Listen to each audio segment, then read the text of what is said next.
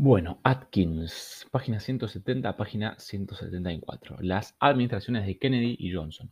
Durante la trunca presidencia de Kennedy y la primera parte de la administración de Lyndon B. Johnson, América Latina adquirió una posición importante en las políticas norteamericanas bajo la Alianza para el Progreso.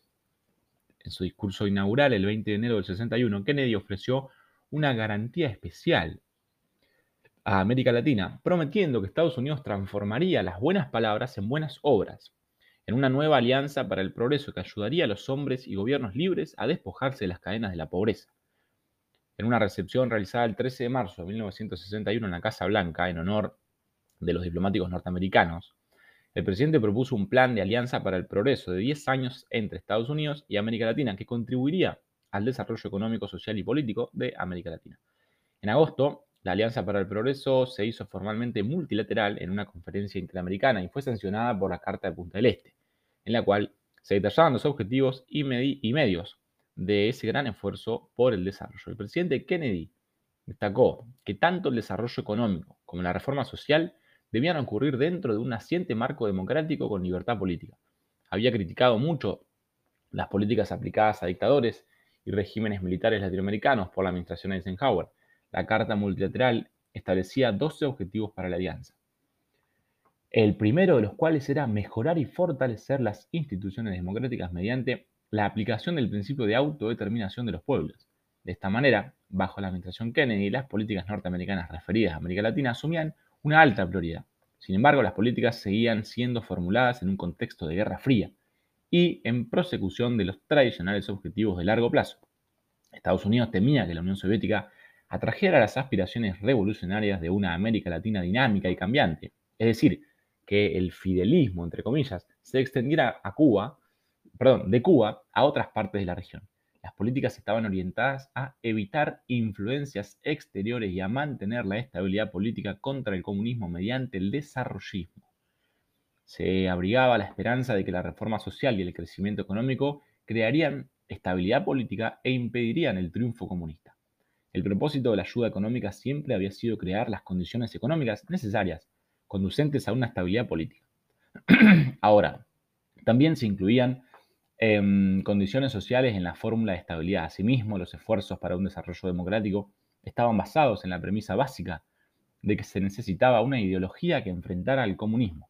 El propósito de ayuda militar estaba dirigido claramente a ser un apoyo de la estabilidad política, destinado en especial a la contrainsurgencia y al mantenimiento del orden interno necesario para el desarrollo económico y político, con muy poca atención dirigida a defenderse de incursiones externas. Además, Estados Unidos trató de consolidar el sistema interamericano como una alianza anticomunista.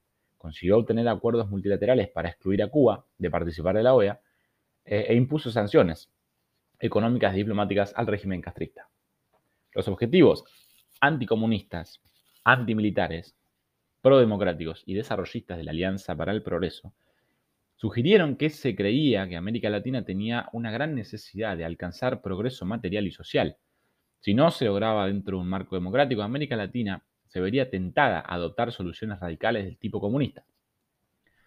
Se hizo mucho hincapié en que Castro había sucedido al dictador Fulgencio Batista, con quien Estados Unidos había mantenido relaciones cordiales se daba a entender que Estados Unidos no solo promovería la democracia, sino también se opondría a golpes y gobiernos militares. Esta vuelta a los principios de Wilson fue originada por la idea de que los dictadores legaban un vacío eh, político a sus seguidores, facilitando así la alternativa comunista. Por ello, la mejor manera de oponerse al comunismo era oponerse a regímenes eh, represivos, los que hacen a sus naciones vulnerables al caos político y al comunismo. Además de las estrategias desarrollistas, Estados Unidos ponía en práctica la intervención militar. En abril de 61, un grupo de exiliados cubanos organizados y subvencionados por Estados Unidos invadió Cuba en Bahía de Cochinos, con la esperanza de desatar una, una insurrección popular que derrocara a Castro. La intervención planeada bajo Eisenhower y llevada a cabo bajo Kennedy fue un fracaso total. Los invasores fueron dominados y Cuba se convirtió en una base para la subversión de otros estados latinoamericanos. Inmediatamente la Alianza para el Progreso se enfrentó a problemas serios.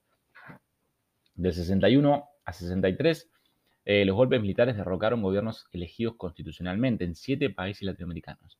El éxito de estos golpes desafió el compromiso y las premisas ideológicas democráticas de la alianza.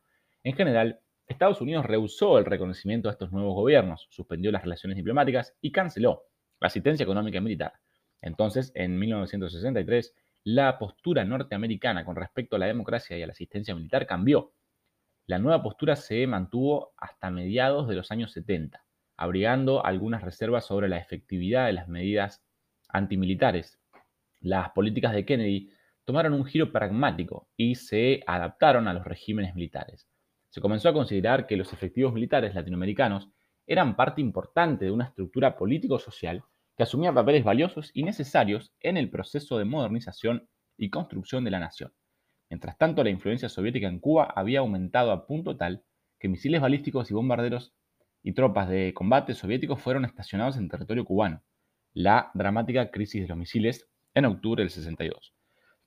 un enfrentamiento entre Estados Unidos y la Unión Soviética a causa de eh, estos armamentos en Cuba. Terminó con el retiro soviético de los misiles. Hubo un intenso proceso de decisiones y acciones durante los 30 días que siguieron al descubrimiento de los misiles. El 14 de octubre del 62, el presidente Kennedy organizó eh, a sus consejeros en el Comité Ejecutivo del Consejo Nacional de Seguridad, EXCOM, aunque ninguno de ellos fuera miembro permanente del NSC, Consejo Nacional de Seguridad. Sus objetivos eran obligar a la Unión Soviética a retirar sus armamentos nucleares ofensivos de Cuba, al tiempo que evitar una guerra nuclear. De acuerdo con Robert Kennedy, del año 69, todas eh, las reflexiones del presidente estaban guiadas por un esfuerzo de no deshonrar a Khrushchev, no humillar a la Unión Soviética, no hacerle sentir que debían hacer de su respuesta una escalada, pues en seguridad a sus intereses nacionales los obligaban. Excom y líderes militares y del Congreso evaluaron los costos y riesgos de las distintas operaciones, perdón, de, las distintas opciones. Finalmente, el presidente decidió imponer un bloqueo a Cuba que recibió el nombre eufemístico de cuarentena. Aparentemente, había decidido que la presencia de armas operativas soviéticas en Cuba constituiría un cambio adverso fundamental en el equilibrio del poder mundial y que debían ser retiradas por esa razón. Pero prefirió presionar para que su retiro antes eh, de destruirlas mediante acción militar directa. Quienes preferían incursiones aéreas o invasión aseguraban que, como los misiles ya habían llegado a Cuba, un bloqueo sería inútil. Además, cuando el presidente anunció la cuarentena, advirtió que cualquier cohete disparado desde Cuba hacia Estados Unidos motivaría un golpe de represalia sobre la Unión Soviética y no sobre Cuba. La crisis de los misiles cubana terminó en noviembre del 62. La Unión Soviética aceptó no instalar bases en Cuba y retirar sus armamentos nucleares bombarderos y tropas de combate terrestres. A su vez, Estados Unidos levantó el bloqueo y prometió no intervenir en Cuba después de haber controlado que los armamentos soviéticos habían sido desmantelados. De esta manera, Estados Unidos triunfó con respecto a los misiles balísticos en Cuba. Sin embargo, la Unión Soviética no retiró su unidad de combate como lo habían prometido. La Alianza para el Progreso fue continuada por el presidente Johnson después de haber asumido el poder en noviembre del 63. Tras el, asesinato de Kennedy en abril del 65, Johnson dio comienzo a una intervención norteamericana masiva en República Dominicana a efecto de evitar otra Cuba. Pero, a medida que Estados Unidos se involucraba más en el conflicto de Vietnam, su interés por América Latina fue decayendo. Además, con el tiempo, el caso cubano demostró ser atípico en política latinoamericana. Cuba no pudo exportar su revolución y después del 67, por una década, abandonó intentos serios de hacerlo. La falta de amenaza comunista para el hemisferio coincidió con el desencanto experimentado por el Congreso norteamericano ante el resultado de la ayuda exterior como técnica de plan de acción y con una mm, general disminución de los fondos destinados a asistencia económica y militar. Nuevamente, los latinoamericanos se quejaron de que Estados Unidos descuidaba sus problemas, a pesar de las afirmaciones norteamericanas en contrario. La aproximación de la administración Johnson a los gobiernos militares siguió reflejando desacuerdo con las políticas anterior, anteriores a la eh, creencia de una necesidad de realismo, así como una actitud optimista hacia el papel militar en el desarrollo económico y en la reforma social. Estados Unidos también argumentó que debía trabajar con los efectivos militares aun cuando fueran corruptos o no profesionales, para transformarlos mediante un entrenamiento largo, de un largo periodo. Estados Unidos no tocó el tema de la democracia en relación con los gobiernos militares, que asumieron el poder desde el 63 hasta el 68. En la República Dominicana, Brasil, Perú eh, y Panamá.